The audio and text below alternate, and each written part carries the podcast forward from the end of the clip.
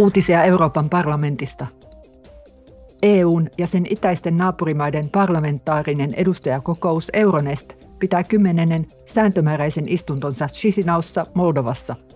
Kokoukseen osallistuu 60 Euroopan parlamentin jäsentä sekä 10 parlamentin jäsentä kustakin itä-eurooppalaisesta kumppanimaasta. Kumppanimaat ovat Armenia, Azerbaidžan, Georgia, Moldova ja Ukraina – Esityslistalla on Ukrainan sodan vaikutukset itäiseen kumppanuuteen. Kokous päättyy tänään. Pegasus-ohjelman ja muiden vastaavien vakoiluohjelmien käyttöä selvittävä tutkintavaliokunta vierailee parhaillaan Budapestissa. Valiokunnan MEPit saavat lisätietoa epäilyistä, joiden mukaan vakoiluohjelmia on käytetty toimittajia, oppositiota ja kansalaisyhteiskuntaa vastaan.